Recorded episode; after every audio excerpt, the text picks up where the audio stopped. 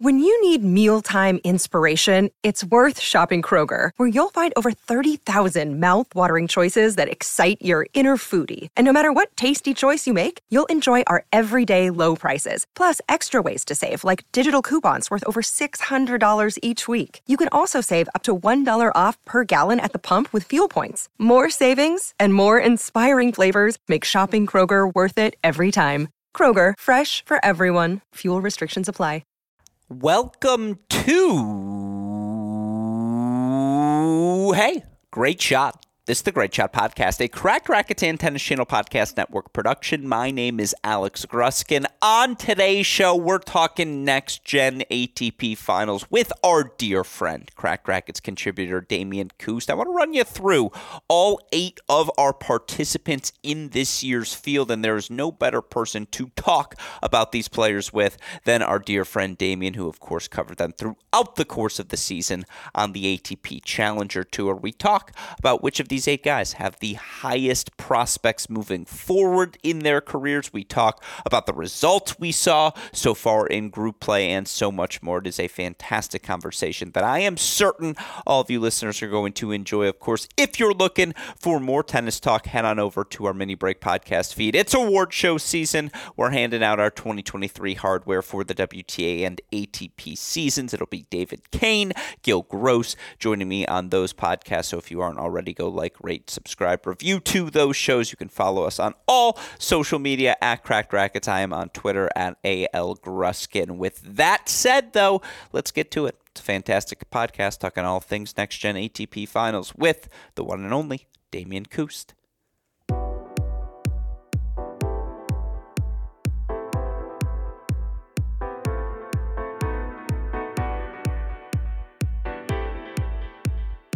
Joining us on the podcast today for the first time in far too long is someone you all know best as one of your favorite follows on tennis Twitter, the man who hosts the Monday edition of the Great Shot podcast, where he breaks down each and every exciting week on the ATP Challenger Tour. That, of course, makes him the perfect guest for today's conversation, talking all things next gen ATP finals. And this week, on the ATP Challenger Tour. It's our dear friend Damian Kust joining us once again. Damian, hey, great shot. Welcome back to the show. As I said to start, first time in far too long. How are you doing, my friend?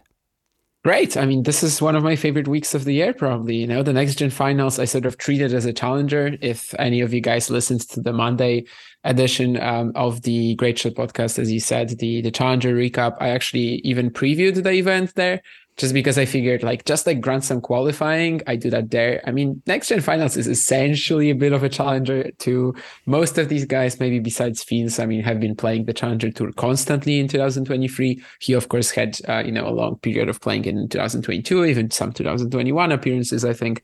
I'm gonna recap it on the on the new episode as well. And I guess as as we're sort of shamelessly plugging, but actually not shamelessly plugging since, since it's the same podcast feed, I'm also gonna say that three of these next gen finals contestants were actually on the show already.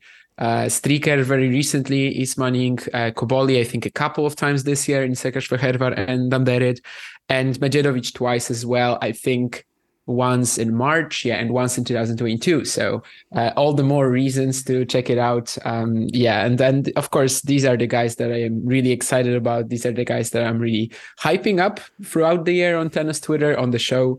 So uh, yeah, definitely one of my favorite favorite events of the season, and as well, of course, the four challengers. I actually would prefer it if they just kept, you know, the four challengers and then the next gen finals, so that I wouldn't like have to um, basically I would be able to focus on one thing and then the other. But of course, for the players, it wouldn't be ideal to extend this even, you know, one more week into the off season. So I, I I'm fine with that. No, and I know you would advocate for the return of the ATP Challenger Finals oh, as well. The eight guys who earn the most points at that level once upon a time did all assemble for an event like the Next Gen Finals, like the ATP Tour Finals, and look, it's not a shameless plug. You're right. We're on the same podcast. I appreciate the plug always. I appreciate the work you have done being on the grounds at so many different events, speaking to these players. I want to ask you about that at the end of today's show, but you talk about the next gen finals and its place in the broader ecosystem of the current ATP landscape. And you know, again, there's been some talk about the lackluster crowds that we have seen so far through this event. I don't really want to focus on that aspect. I want to talk about the significance of this event more broadly. And I talked about that when I previewed this event on Tuesday on the mini break the idea that the person who has won this event historically has gone on to a lot of success the following There's one season. one exception, right? Well, obviously the most dramatic example was the Hyun Chung first year where he goes to the semifinals right away. Tsitsipas did the same thing the following year, and you wonder, is there a trend? Sinner wins it in 19, Alcaraz wins it in 21, and then yes, Brandon Nakashima did not have the greatest 2023 season. Perhaps he will be the exception, not the rule. But the reason I bring up those winners is I do think the players who play this event, they feel the significance of this title, the idea of competing against their best peers at the end of the season. One final event, yes, it's a shortened format, yes, it's a no ad scoring, but I feel the intensity in these matches. I see it in the body language of a guy like Hamad Medjedovic and a guy even like an Arthur Fils who top 40 in the world regardless of coming to this event and yet for him to go 3 and 0 in the group play kind of remind the crowd no this this event runs through me. There's significance in this event right? It's not just another money making grab yeah, I mean, these guys have, for the most part, known each other for years, right? They've mostly played junior tennis against each other. I mean, we literally have a semifinal now that was a final of a junior Grand Slam two years ago. So, uh, yeah, I, I, think it's very important for them to compete there. I know that Shelton and Musetti didn't come. It's kind of, you know, understandable for me that if you're at a certain stage of your career, maybe it's not for you anymore. But if you're just like looking for that uh, spotlight, you know, in order to show yourself to the crowd for the first time. And yeah, just compete at a very fun event with some of your best buddies and some of your, you know, best peers. Why, why not? I mean, it's it's definitely also very good for them financially. I don't know if most of these players actually have, you know, money issues because well, they're so young and so good, so they get all the sponsorships. But still, it's it's good help into uh, 2024, you know, into the next season so yeah, I think there's a lot of desire to win it for sure. We've been seeing that. Maybe someone that we we were sort of wondering about was Fils, right? Because well, he is already at that stage where we were thinking whether he actually competes at the next gen finals, whether there's sense, whether there's any point in him doing that. He even said after the Paris loss to Altmaier, right, that he was exhausted with the season. He withdrew from Metz. We didn't know if him finishing the season actually means next gen finals as well or not. Apparently not. And he's fighting. I mean, he had like a one and a half sets where he was disengaged. And I didn't like that. But of course, then, you know, he shows his class, he shows um, I mean, he beats all the people in the group and he gets to semis. So I think everyone is is just, you know, absolutely, absolutely hungry to win this event. Um, actually, when I talked to Cobolli a couple of weeks ago, he was just like, "I just want to get there as soon as possible." You know, I don't, I don't really care about next week. He actually withdrew from next week a couple uh, from next week's event in uh, Valencia a couple of hours earlier.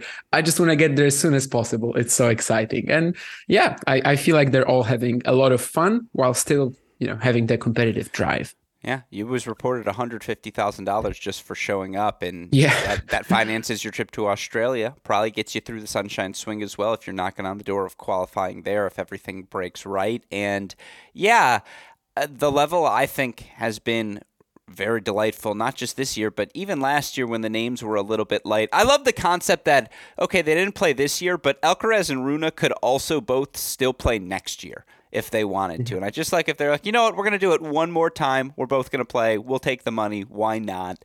Um, well, I, I, think right now there's this thing where if you are in the ATP finals, you are automatically uh, just withdrawn. you know forbidden to compete. Yeah, basically. Oh, well, that's um, fun. I think that's how they announced it that Alcaraz and Rune are out because they are playing the ATP finals, whereas Shelton and Musetti, you know, it's their choice, like whatever reason they stated. I don't I don't remember. But yeah, I think I think they actually announced it. They're actually announcing it now as if you're playing the ATP finals, you cannot play the next gen finals. And that custom was started. Zverev pulled out, Tsitsipas did it as well. Uh, we've seen multiple I think every year one player who has been eligible for the next gen finals has been in the ATP tour finals, but even again, beyond that, you still get to see the best of the best young prospects in the world all together in one location competing. And, you know, again, I want to ask you about all of the guys here. I'm not going to keep you too long, don't worry. But you started right away talking about Arthur Fils and what the 19 year old has done this season. Dare I say, the first exciting, capital E exciting French men's tennis prospect probably since the days of Gasquet, Monfils, Simon, Tsonga the thing that I have been most focused on as I look towards 2024 from a rankings perspective for the 19 year old, he's 36 in the world. He won one main draw match at the Slams last year. And that is just the lowest hanging fruit for him to move forward in the rankings because the idea that he won't make at least one third round, let alone a fourth round, maybe as a seed at some point throughout the course of the 2024 season, that just feels very much in the cards for a guy who won his first tour level title this year, who made another final on a different surface, made a semifinal at a 500 level on clay, beating Casper Ruud, and has just looked dominant going 3 0 this week. I get it. He was pushed to five sets in his opening match and was a little sloppy out of the gates against Nardi. I also thought Nardi just came out swinging in that opening match. But when you watch Arthur Fils, what do you see as his upside moving forward? Are you ready to look as recent as 2024 and say, you know, maybe he does make a Sinner in Alcaraz type leap right away? Not winning majors, but like, again, being in that top 10 ATP finals mix. This is a guy to go full circle here. He's eligible for this event the next two years. Is this the last time we see him here? I think so, yeah. I mean, people sometimes forget that he was actually outside the top 250 yeah. at the beginning of the year. I, you know, I, I was doing that top 100 list for 2023, like who I thought was going to break it. And actually, Fils felt like a bold call and he does that. Of course I, I, think by the time he actually did it it was like june or something like that. But he was super close after february not so. to interrupt but it was the back-to-back challenger finals right? He makes a final he wins a title right yeah. away in january. And then back-to-back uh, atp 250 yeah. semis. That helps so, too. that was absolutely ridiculous of course. And yeah i kind of just consider him one of the guys who like have unlimited potential more or less um, someone pointed out to me recently that his backhand might be sort of holding him back the way it's done been for like Felix or maybe Tsonga, who actually is like an idol of his. And, you know, a lot of people compare them because of that sort of athletic ability that they have. By the way, I don't know if you've seen that, but like the, the video that they had, uh, Basecamp, the off court competition where they just, uh, mm like put the players to like a 10 meter sprint, vertical jump, and probably the best thing we got social media wise this year. That was exceptional. Yeah, that was really entertaining. I don't think we actually learned all that much because like the results were very much sure um, like they responded with what I thought about all of the players uh, in terms of like their physicality, their speed, their agility. But uh, Fils won all the categories, and that actually was pretty unexpected. I guess that he would dominate it all that much, and uh, in a way, maybe that's what we learned. We sort of look at him in a different way from from in that regard as well. And yeah, with that super heavy forehand, you know, this year we had because because he finally, well, finally again no i can't say he finally got to main tour events but like that was my sort of level of excitement for him in 2022 where you know every Fils loss felt like why isn't he winning already. I mean, he's so talented. But anyway, once he got to the main tour this year and he actually played like Madrid, Rome, we got this um, second screen data from the ATP for uh, the heaviness, you know, for the top spin on the strokes of the players. And Fils actually was posting the highest numbers out of all the players on the tour, which is pretty crazy. You know, I, I, I knew that it's a great shot. I knew that it has a lot of, you know, spin, power, combo, weight of shot, if you may and uh, I just didn't have an idea it was going to be you know that high. I mean, it was going to be higher than Ruud's, than Berrettini, than whoever um, is usually like right there in the right um, top corner of these graphs. So um, yeah, I mean, with the with the way he's been serving as well, you know, he plays a match against Stricker today, and they basically have a very similar amount of unreturned serves. Um, I, I absolutely love his prospects. Ranking wise, I wonder, you know, if the first half of the next season is is going to be maybe a little tough for him because he has the, you know, all these things to defend really early. But I, I do have, you know, a lot of trust that once it all evens out, he should be back where he, you know, at least where he is right now. And yeah, I, I kind of fear that this might be his last next gen finals. And as I as I said earlier, I mean, he was the one guy that we were sort of like, I don't know if he's going to be too motivated to win this. I don't know if there's going to be the drive because, well, he is a bit above the rest of the field. But so far, I mean, yeah, other than that first set and a half against Nardi, but once he found his forehand range, also pumped himself up to get back into it. I think, you know, the body language started being a lot more positive. I absolutely consider him the favorite to win it now. I think pre tournament, people were probably looking at Stricker and Fils for the most part. Well, Fils probably is first, Stricker is second. But I think now there's like a clear edge. Maybe Stricker has like fallen a little bit, but but Fils has a clear edge above the field ahead of the semis. Yeah. Yeah, I mean, he beat Stricker today uh, in four sets. Now, it was a tightly fought 4 2 3 4 4 2 4 3 match, the sort of match you thought you'd see where Fils could just do a little bit more in and out of the corners. I mean, you talked about it athletically. He's just so fluid there. And, you know, again, looking at his numbers for the year 42 and 22 now overall on this season he goes 22 and 18 against top 100 competition 7 and 11 against the top 50 for a guy who turned 19 years old this year, that's pretty darn good.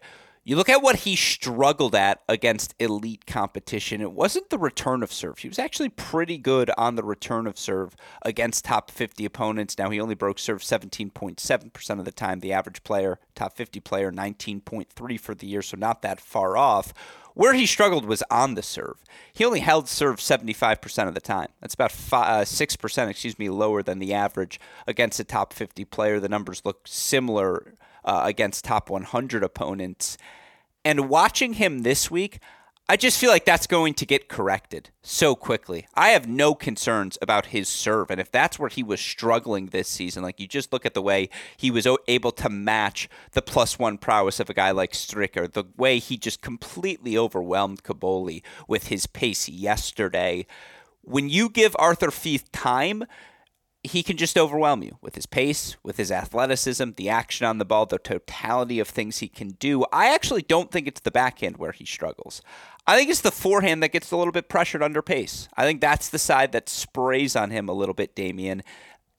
If you're Arthur Fils going into the offseason, that's what I'm targeting as improvement. What are you looking at for him? Obviously, the first serve, getting in rhythm. I just think those things come. I think it's that forehand under pace. It, I know that's a small thing, but that's the detail I see. What do you see? Yeah, I don't think it's really that small because if you look at him and like, I don't know, Australia is coming up, you know, it was so fast last year, uh, favored flat hitters quite a lot. And um, yeah, maybe that's why I'm sort of looking at him, you know, in terms of potential slam runs next year, maybe more so in Paris, New York. But yeah, uh, I mean, that's the sort of disadvantage you get with that extreme grip, with the sort of spin that he's able to generate. Then, you know, it, it, the motion can be a bit, a bit complicated. The grip, you might have issues, you know, just just handling it with time pressure on you. Obviously, yeah, that that's of course something to improve. Um, the backhand still, and uh, yeah, I think that the serve has just so much untapped potential still that there's it's not going to be an issue. And with the backhand, I mean, he he doesn't really need more from it than for it to just be solid. Like that's but, really but what I he do think right? it's more than that. Like I, I think he It can is, slice it. yeah. He can hit through it. He's one of those rare players, and it's because he's so strong. He can hit through the court, cross court. Damian, like that's a rare trait for a guy to have. And He was can doing do it very well today, definitely Yes, against yes. Stricker. That was like one of his best pocket matches, I guess I've seen. Uh, maybe, uh, may- maybe, yeah, maybe it's already becoming just a solid weapon. And if he can maybe make that forehand just a little more compact, maybe a little adjusted. I'm not saying everywhere, but Yeah. just you know, whenever he's playing on grass on a on a fast bouncing court, I think he's also one of these guys who the the conditions in Jeddah being so much slower than Milan, it also helps him Yes. um, it, it, it's kind of hard actually to point out a player in the field who would actually love the conditions to be faster, maybe Stricker. But other than that, they're all pretty comfortable in like this sort of slow indoor hard court. But Fils, yeah, with that forehand, I mean, he definitely loves it just a touch on the slower side. And yeah, I think maybe Michelsen. He'd be the last one who'd be like, you know, if we speed it up a little bit, it, it's going to hurt them more than it hurts me. So I'm down to speed it up. But no, I mean, I agree. I, Arthur Fils is going to be someone we talk about more in the offseason because he's just the guy you circle above anyone else of who could make a jump yeah. from outside the top 10 to top 10 next season. He wins his first tour level title. And again, not a lot of points to defend at the slams where he's going to have opportunities at all of them this season. He's the favorite heading to the semifinals again, undefeated overall in group play. The other undefeated player in the end Hamad Medjedovic, who certainly ended his season with a mixed bag of results. Now, the semifinal match he played against Korda in Astana, that was quietly one of the more enjoyable matches we had post US Open. And, you know, one of my favorite reactions I ever got on this podcast is from you when I used the word fluid in the corners the first time, and you're like, I like that. Um, for a guy his size, Damian, he's pretty fluid in and out of those corners. And I just think he could do a little bit more than everyone else in his group. Whether it was Michelsen, he was just the better mover in and out of the corners in what was probably the best match we had uh, so far at this next gen finals. Uh, you know, you look at a guy like Shelbayh, I just think his pace kind of overwhelmed Abdullah. And, you know, again, I think Abdullah can be really good for an hour. I don't think he's good. He can sustain it for 90 minutes quite yet, the way you need to, the way he had to today against Medjedovic. You kind of saw him pull away in the fourth, and then the Van Assche discussion is fascinating because I don't know what his ceiling is yet. Like, I, does he have the weapons? I don't know. The backhand, though, it's a delight. Anyways, Medjedovic should have won this group, is what I'm trying to say. If you actually follow the results, yes, he was a lower seed, but I just think tennis wise, the things he does on this surface, he, he's better than the other guys in his group. Did it shock you to see him go 3 and 0? And what do you think his ceiling is moving forward?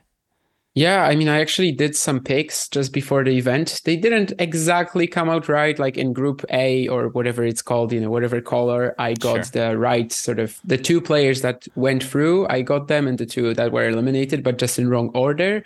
Whereas here, I guess I just overestimated Michelsen, and that was the only uh, flop because otherwise it's all you know just like I had it. So I, I had Medjedovic to talk the, to, to, top the group. I've had a lot of belief in him. Absolutely, he was also one of the guys that I tried to um, well say that they they might debut in the top 100 this year. Felt like a bold pick. He had a few opportunities, like the match against Korda that you mentioned. But yeah, I said this on on Twitter like 20 minutes ago, and I'm going to repeat it. I think in the group he was like mostly battling his own demons rather than the opponents. Like it just felt like he's so much better than everyone. Against Michelsen, of course, he blows a two set lead, uh, manages to get himself together despite the calf cramping. And um, yeah, against Van Assche, it was like more of the same, but actually he steals the third set tiebreak, right? That's something uncommon for Medjedovic. And um, other than the match that you mentioned against Korda, I mean, recently he's had some other nightmare losses after being up a break, a set um, against Benjamin Hassan. Uh, what was it, Basel qualies maybe? Um, there was also uh, the one that I watched live against Jakub Mensik in Danderyd, where uh, he leads six four five three. Mensik was actually struggling physically, but then he sort of you know returns to the match and um, he saves three match points. I think one in the second set, two in the third set. It was crazy. But that sort of, I mean, these sort of things happen to Medjedovic a lot. I think he's, well, a bit fragile mentally for now. And certainly he kind of struggles when the opponents can handle that pace. Like against Mensik, he was just blasting the forehand cross court every single time and would just come back. And there was nothing like that Medjedovic could do to break out of that. But obviously, the brute force on his serve and forehand is just ridiculous. That's something that really uh, like made me love his game from the get go. Uh, I think out of all of these next gen finals contestants, he's like my best bet to be a con like a constant pres- uh, presence on the top alongside with Fils. Uh, just because like Stricker, of course, has the game, has the quality, but I don't know if I believe in him pulling it off consistently. The other five, I would put them like below these three in terms of you know pros- long term prospects potential. Whereas Medjedovic, yeah, I just feel like in a, in you know in a year or two he definitely can be like just stay in the top fifty. I just think he has the you know the weapons to do it easily. There's probably just a bit of of a rough edge, you know, in terms of experience, shot selection, the, the mental side of the game as well, for him to just sort of learn and grow. And um, I think some of that he's been doing already this year. Like he has this decent backhand drop shot that he's unleashing. Obviously, that's something, well, to help him finish off the points, right? I mean, when he's dictating with the forehand, he gets the opponent behind the baseline and then sort of just doesn't have to keep blasting anymore. But yeah, the, the level that he showed in the groups was scary. I don't know if he beats Stricker since this might be just like a total serve fest and you know it Fils like a more random match than feels against Van Assche, no pun intended. And um, yeah, I, I, don't know if he actually makes the final, but I would love to see it. Like Fils Medjedovic in the final, that's the sort of thing that we would want to see now after following this group stage because they have been by far the best two players. And yeah, I, I'm I am definitely impressed with what he did. I am sort of you know proud. Sometimes I treat these young players as like you know my kids or something like that. Hmm. And yeah, I'm definitely proud of what Hamad did because even though he was shooting himself in the foot, he still managed to prevail. And and I guess for now that's that's enough. And yeah, it just never felt like any opponent really came close other than, you know, Medjedovic losing his mind, which yeah, happens a lot, but still fine. He did go out of the groups, of course, with a 3-0. Three challenger titles, an ATP Tour semifinal for him this season as well. Again, it's two ATP Tour uh, yeah, semifinals. Yeah, that's, that's correct. And again, it's a flatter ball off of his racket, but it's the weight of his shot. It's the size. It's that it feels like he's always moving forward into the court. His ability to just overwhelm you. And that's what he did. He overwhelmed everyone in the group play here. It's interesting. You mentioned the division of tiers of prospects. I think Arthur Fils is on his own level in terms of tiers at this event. Just he has to be unequivocally a guy who I think could be a tier one. Like, hey, I'm hanging out with Alcaraz, Sinner, Rune, those guys of his generation. And by the way, again, he may not get to the top 10 as quickly as some of those other guys did after competing in this event. Here's the difference. He now has to go through them. It's those guys, it's the Medvedev, Zverev, Tsitsipas's of the world, Djokovic still up top as well. It's just a little bit more crowded than it was a few years ago. I mean, again, I would put him in his own category, Arthur Fils. Then I would have a group of three guys who I know are going to be top 100, who I think can get to the top 50. It's just a matter of how high can they climb from there. I think Medjedovic has to be in that group. The other two I would put in there are Michelsen and Stricker. And I actually have Stricker the highest of the three in terms of my prospect list because they're just, and you've gotten to see him a lot in person. I got to see him back in person in Cleveland when he won that challenger title last season. And we watch a lot of tennis. Particularly, we're fortunate enough to get to go watch in person tennis. There are some people who just hit the tennis ball better than everyone else. And his hands and just the ability to come over the top of the ball, to play the slice, to play the drop shot, to move forward, to hit the slice serve, to hit the kick serve, to hit the flat serve. He just has one of those shoulders. He has the feel. And it's just a question of how physical will he be able to become. And I guess my why I remain so high on him is I was lower on a guy like Fritz and lower like a, on a guy like Tsitsipas. And to some extent, a little bit lower on Sinner very, very early, but then things changed um, because I learned from my ways because I thought they were a little stiff in and out of corners. And you're just like, yeah, but he's still like, like a kid. Like, give him some time to grow into his body, give him some time to change the diet, do all the things he has to do. And he's always going to have that ability to strike the ball. You saw it against Tsitsipas at the U.S. Open this year. Like, I just think of all the guys who also could get into the top 50. Stricker's always going to be able to play on his terms. To your point, the question is how long will he be able to do it and how consistently will he be able to do it? And I just think he's in control of that question. And that's why I'm the highest on him of the three. What do you think to that argument? Yeah, I, I, I expected that. I mean, I know how much you value Stricker. You know, we've talked about it a few times for sure. Yeah, I mean, I, I can see it. He actually did pretty well in these Basecamp tests yeah. like a little better than i expected you know. Probably Michelsen was the one that was you know that had the lowest scores expected. Um Medjedovic wasn't there. I mean i know he also wouldn't be too high. Van Assche was pretty low and then it would be like Stricker but you know that's fine. I mean he, he physically i mean he definitely has some issues, but th- these issues usually don't stop him from actually playing. I mean, yeah. at the highest level, you know, he goes toe to toe with Tsitsipas for four hours. He has a great first step. Like he is quick. Yeah, he may not. He, he is like, actually quick. Yeah, yeah. yeah. And so I, that I, uh-huh. that movement allows him to be on his front foot. To, he anticipates really well. Again, some people just freaking know how to play tennis, and he's one of those guys who the it, it reminds me of if Kozlov had weapons. That's Stricker. Does that make sense? No, but yeah, I mean, to, even today I actually said this that uh, like people sometimes think that Stricker because he's like you know maybe his physicality isn't that of a usual sort of tennis player. Let's say that you know in a polite way. Sure. Uh, people sometimes assume that he's slow, but like I literally said that like five hours ago that that he's actually super fast just moving to the ball and you know it's it's not that but yeah even even with that sort of physicality he goes toe to toe with Tsitsipas for four hours um, sometimes it like forces him to maybe cheat his way out of a point, but he can totally do it.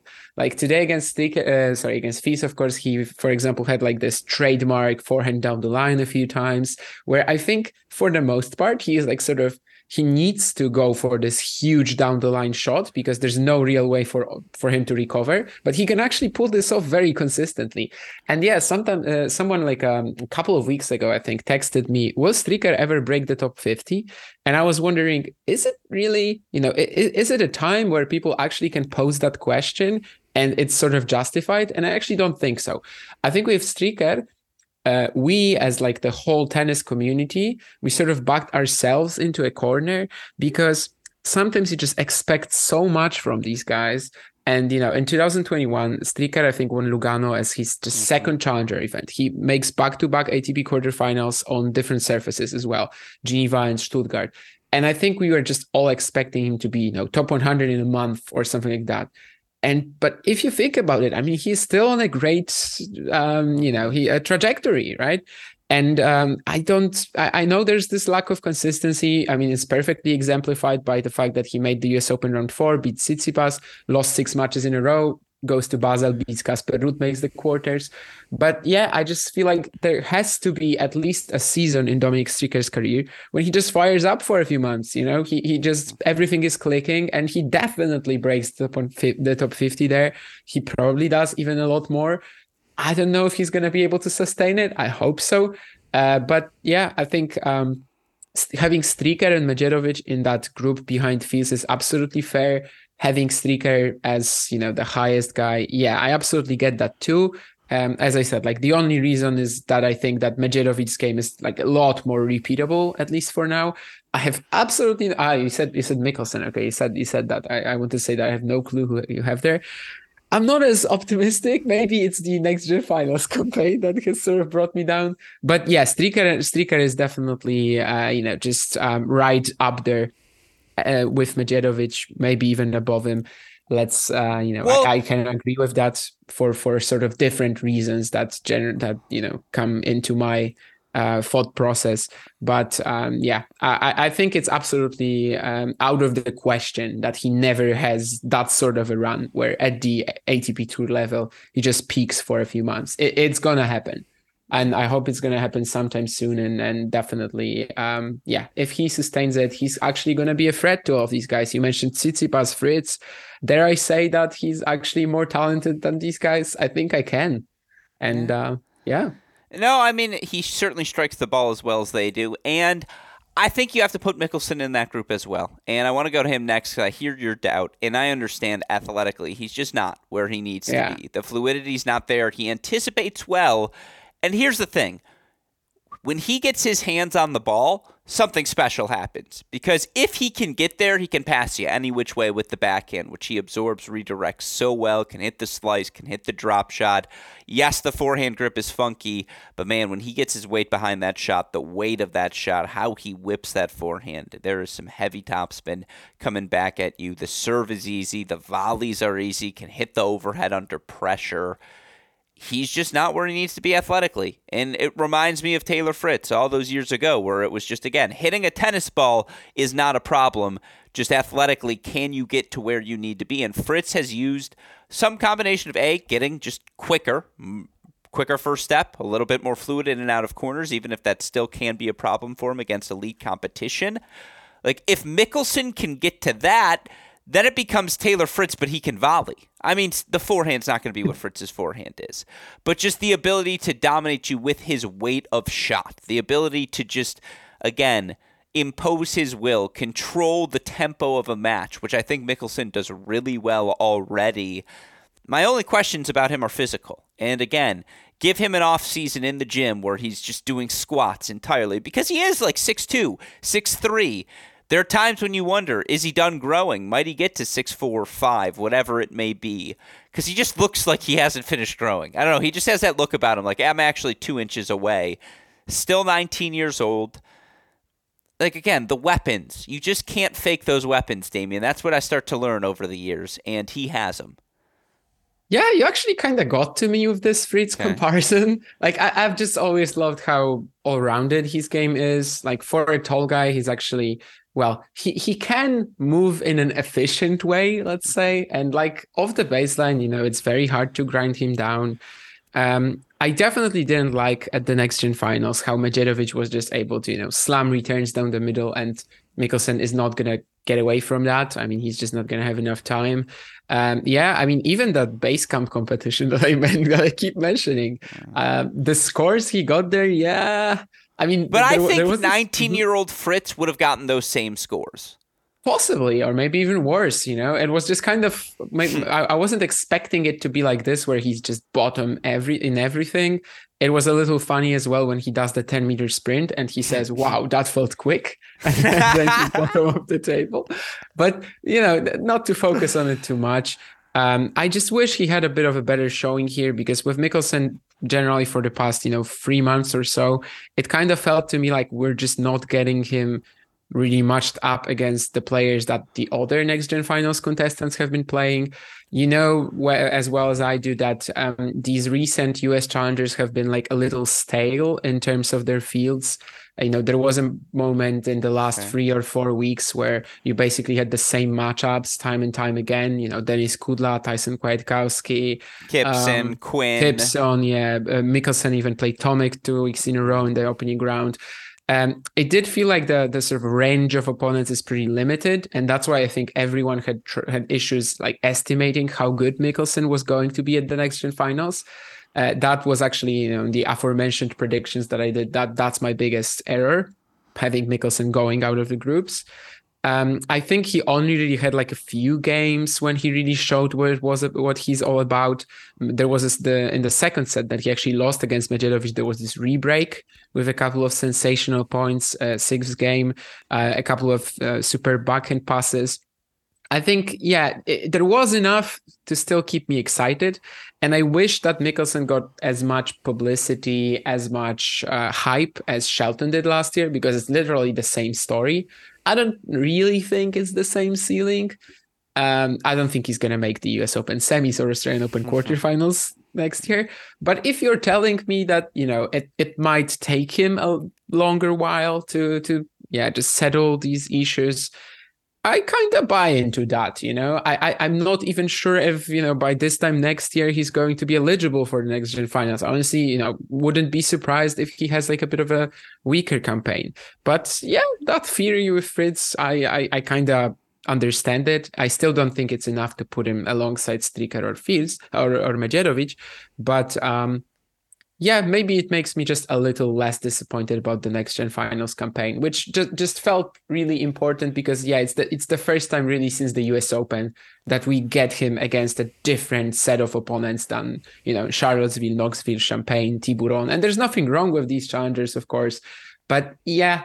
Compared to Europe, most of the time the fields are a little weaker. A lot of these guys that we mentioned earlier, um, you know, they're not exactly the peak of their games, like Kwiatkowski or Kudla. Um, so yeah, I, I, mean, I just hope he gets more main tour opportunities next year, and yeah, maybe maybe we should just give him more time. Absolutely. Fair enough. It's worth noting. Yes, he went 0 3. Two of his losses were 4 3 in a fifth set, and so you know, again, a couple points go his way. All of a sudden, he's two and one. He's still playing, and now everything does look a little bit better for Alex Michelsen. We're gonna rapid fire through the last four here. I'm gonna throw a take at you. You say agree, disagree, or why. Flavio Cobolli, second best athlete we have at this event. Agree or disagree? Uh, possibly. I think the best the base camp thing also um, said that. Um, I don't know if that actually speaks well, you know, about his prospects from here.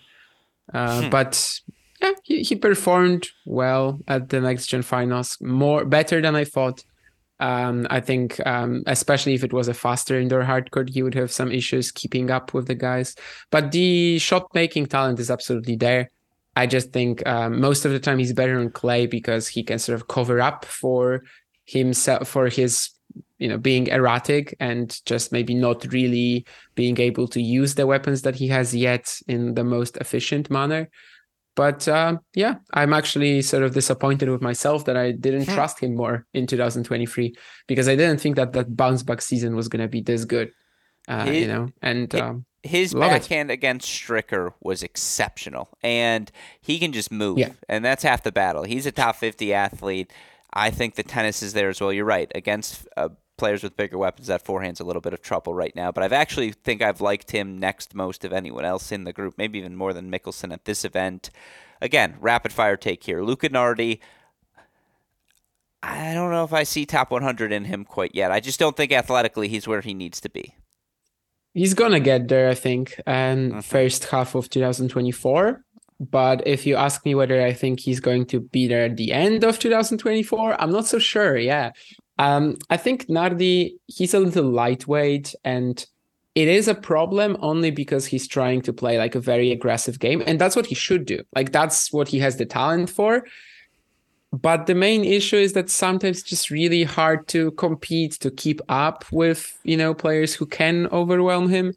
Um, especially i mean stricker it was a big disappointment uh, you know the performance against him because he recently beat him in bratislava like sustained the pace in all of these high octane rallies. Here he actually didn't manage to do it. And the lefties especially seem to be able to just expose his backhand quite a lot. Against Fils, you know, it held up in the cross court exchanges, but against someone like Stricker, it just didn't at all. And uh, yeah, I just I just really like his top 100 prospects for 2024 because the ranking situation is like that. Like in the first half of the year, he literally has like Monte Carlo round two plus Pune final. It's like 135 points. He of course got himself going in the latter half of 2024. If just you know over the years he develops something exceptional in his game, sure but like right now i just don't know if i see it because he's still a very talented player you know people once thought that he's as good as alcaraz or rune but there's just nothing really that stands out for the most part and once he's not getting that first strike in and it can be hard to get the first strike in when you're a little lightweight yeah um, definitely i'm a little disappointed as well with the next gen finals because i thought that he was going to be the one to threaten to leave the group. It was actually Cobolli, I guess. Although, of course, um, eventually it's a, you know, they're they're both out, and uh, it, at least it's good for him that he got that one final win, right? And on a high note, he also hit a sensational one-handed pass there. Uh, gonna be mentioned as like one of the shots of the season. So good for him. Uh, but of course, losing to in 54 minutes to Stricker, especially that uh, given that was the shortest match in the history of the event, yeah, not ideal. I completely agree. Abdullah Shelbayh, my take is he will be a top 100 player. It's not going to happen for the next two years. Like, I like his mm-hmm. game. It's just the consistency. It's not there yet. Again, he's still very young. Lefty can work you off the court. I'm still think he's two years away, though. Yeah, I don't think it's going to be next year either. Um, in two years' time, maybe. Um, I mean, he definitely liked the Jeddah conditions a lot more than he would Milan.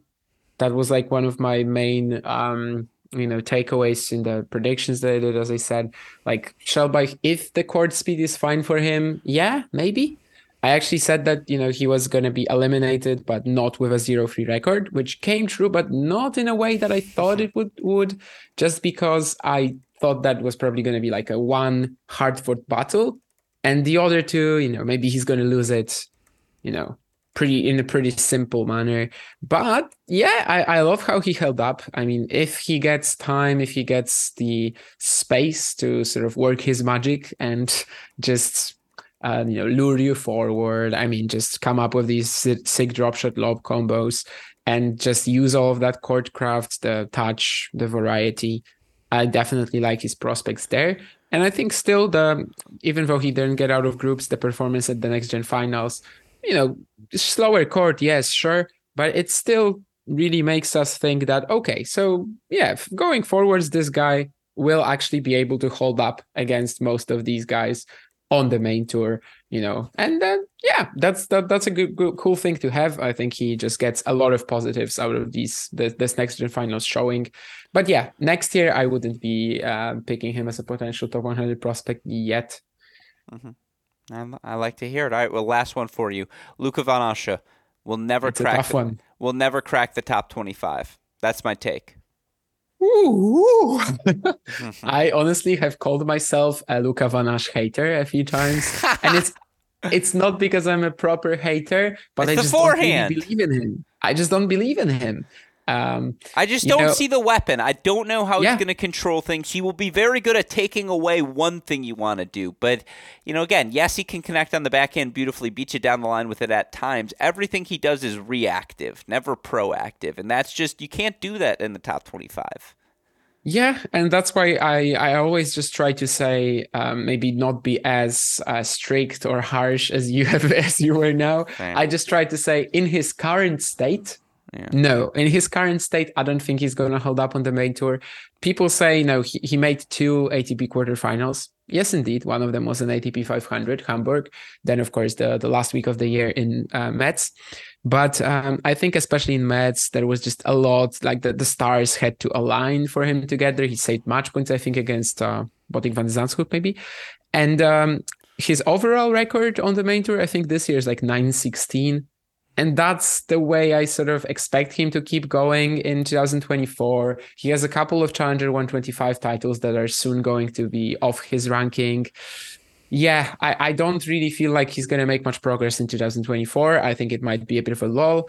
I consider, I also compared him in the past to Chun-Hsin Tseng, that um, this is the sort of player who gets to the main tour very early. Well, Tseng maybe had some some minor issues getting there, but like gets to the main tour, isn't ready yet, is going to fall back, not to the point where Tseng is. I think he's just too all rounded for that, I guess. I mean, he's just super solid, obviously, and effective. But um, yeah, he wasn't really one of the favorites for me at the next gen finals. I had him like a let's say a provisional number two in the group along with Michelsen, just because, as I said, Michelsen was so tough to estimate. So I'm not surprised he's in the semis, but I would be very shocked shocked if he wins the title. Like I just feel like he's gonna come up against the sort of guys right now who at this stage are just too good for him and yeah, um, I guess I'm not a big Luca Van Assche hater then because I always say that yeah, in his current state, you know, I give him time. Um, there there were many players in the past, you know, who didn't really have the weapons, but ended up being very high from his country. Let's say Gilles Simon out of the Musketeers, you know, probably not a player who, when people looked at him at like 18 or 19 they were like okay top 10 and such a strong career for years. So I, I am sort of keeping my options open let's say but yeah i i don't think he's going to progress much in 2024 and i would also expect him to lose to Fils pretty comfortably tomorrow. Well he he beat him of course in that Roland Garros final but that was quite a long while ago. And Fils as the sort of more explosive less consistent player definitely in juniors would have had more issues than than Van Assche. And Van Assche just feels like the sort of textbook junior who's ridiculous when he's 17, 18, 19. But then for the next two years, it's kind of hard to improve from from that point. He's very mature for 18 or 19, but is he going to be mature for 21? I don't think so. I think the fact that they get to go head to head is very, very fun because they're the two best French young men's French prospects, excuse me, in quite some time. And look, I don't think he's going to be top 25. I think he's going to be top 100 for a long time. Physically, he has it. He's in the fight. He knows how to win points, which is really ultimately what this game is about. He knows how to do that. He doesn't know how to control points yet, and it's very difficult for him to do so. Although I do like the serve. He's a springy athlete. Again, if he beats Fils tomorrow, that would be a really nice ending for him to get some momentum heading into 2024. My last question for you before, unfortunately, I have to go. You did a lot of fun interviews throughout the course of this season. Uh, many of them, if not all, can be heard on this channel, GSP podcast feed, your Monday show. Again, talking all things ATP Challenger Tour. Who stood out the most to you? Give me one interview that will stick out to you as you reflect on this 2023 season. It's good you said one because I literally have one in my head. Although recently I was thinking of of that And, um, and maybe someone asked me that. I can't remember. And I, I remember I had a second example as well. But let's stick with one since uh, for, for now I only have one. And actually, it would be Taro Daniel in uh, Cagliari. I think he's just well for for one thing he is really excited to talk to you or at least seems that way. And i think the responses the answers that i got from him were definitely some of the most interesting things i've heard from a player. Um, one question was about um, well the actual match. He played Mackie McDonald you know on clay uh, earlier like four years earlier or something like that, he played in Barcelona, and the scorelines were like basically reversed. And Taro talked like it, it was really interesting how he talked about the fact that he thought that in Barcelona he played too much like a clay quarter, and also talked about varying the the height of the ball here to try to throw off Mackie's timing. You know, which makes a lot of sense. Of course, Mackie is pretty poor on clay with the flat hitting. I don't think he won a match on clay this year and then uh, I also chatted to him about the, like sort of comparing his win against Djokovic in Indian Wells to the the ones that he had this year. So like Ruud, Zverev, Berrettini, and he um, sort of brought up this thing where uh, he didn't really understand how he was beating Djokovic, and he felt that was like a gift from heavens, you know. Hmm. And this time, actually knowing that he's there with the level, which I uh, I sort of I've sort of been pushing this agenda that this was actually the best season that Taro Daniel ever had in terms of his playing strength. Of course, he had an ATP 250 title and a Djokovic win in the past, so there are a lot of good counter arguments as well to that. Uh, I just feel like if he maybe focused his schedule more on challengers, he probably would be higher up. But you know, actually in a different Taro Daniel interview in 2022, also on the show in Braunschweig, he said why he's not doing that he sort of felt that he's too old to uh, chase down points anymore. And you know, I, I can understand that. He kind of did that at the beginning of the year, right, to secure the Australian Open in Japan. And I think there was also a question, like, um, because Taro is one of these players. Like, whenever I see him at an event, he just shows up at um, a lot of random matches and just watches. And so I asked him, you know, whether he's one of the players whose uh, like passion extends way beyond playing and he also said a few like very interesting things about um he that that he's like checking the scores a lot. And and because he's in that sort of ranking range where he's like on the verge of making a slam every single time he actually does it a little too much because like every result can impact his you know situation for the next month or so and um, yeah he, he said about like like um, you know he said a lot of interesting things as well about this like just checking the scores a lot and uh, sort of working out the permutations which maybe a tennis player shouldn't really be focusing on. Uh, but i think that was some of the most interesting answers for sure. And um, yeah it, it, definitely helps that of course he's a native speaker of english but um, i think the main thing is just there's some enthusiasm that you cannot fake really and like it just seemed to me like you know he's actually interested in the questions and like comes up with answers that you know are thought out and like yeah he he's just excited to talk to you which of course is great I, i'm not saying most players aren't excited to talk to you but you know they're like yeah i mean of course yeah we could chat um, which is natural. I mean, if I was a tennis player, I also probably wouldn't just jump at the occasion to talk to somebody, right? But Taro really makes you feel sort of welcome and uh, yeah I, th- I, think that was that was probably one of the most interesting things that i got. I had like numerous quotes i could pull out of that and just put on twitter you know? Sometimes it's a struggle to find one and taro gave me a lot of good content there I think maybe the second example that I um, had, maybe I just remembered it, that was Ben Shelton, also in Cagliari, actually. But that was more so, I mean, Ben was very cool and all, but I think that was more so because I just knew that I have to do this because, yeah, well, sure. it's Ben Shelton. Like, I, I just gotta talk to him. I gotta get him on the show the same way I had um, Holger Rune in 2021. You know, you just have these guys on the Challenger Tour where you feel like they're not going to be playing Challengers for much longer. So you sort of want to just tick them off. And um, for Ben, it was just super easy to come up with questions, right? Because there were so many storylines regarding him uh, in, in in my in May 2023. Yeah, mm. and even now, I mean, if, if someone gives you, um, you know, the the task to do an interview with, I don't want to, I don't know. I mean, let's say Beibit Zhukayev, you know, he, he's a fun player. Uh, definitely, you're going to find some, but still, you're going to take a while. Whereas Ben Shelton, I just feel like every single tennis journalist would be able to just you know get a piece of paper and write down 10 questions in a minute just because the storyline around him is just so exciting and there's every um, every possible question the word really. So so probably these two i would say. And it's actually you know a coincidence that they are both from from cagliari but i guess that was also because well it was the big challenger 175 right? So but yeah taro daniel i would say in general has been one of the most interesting uh, interviewees i've i've had well, you've gotten so many good ones over the course of the year, and again, the work you do, we are so immensely grateful for. So, Damian Kust, it is always a pleasure to be joined by you. Be safe, be healthy, my friend, and this will not be the last time we see you this off season. So, I look forward to talking to you again in the near future. Look forward to that too. Yeah, thank you. Hope all of you enjoyed my conversation talking all things next gen ATP finals with our dear friend Damian Kust. Thank you to him as always for taking the time to chat with us. Hear him each and every Monday on this podcast feed talking all things ATP Challenger Tour. Of course, a thank you as always as well to our super producer Daniel Westoff for the fuck of an editing job he does day in day out making all of our content possible. A thank you to him and a reminder you can see more and hear more of his work across our various podcast feeds whether it's the Mini Break podcast feed or, of course, the Cracked Interviews podcast feed, as well as our Cracked Racquets YouTube channel, where we have plenty of fun content on the horizon. With all of that said, though, for the fantastic Damian Kust, our super producer Daniel Westoff, and all of us here at both Cracked Racquets and the Tennis Channel Podcast Network, I'm your host, Alex Gruskin. You know what we say. Hey, great shot, and we will see you all next time. Thanks, everyone.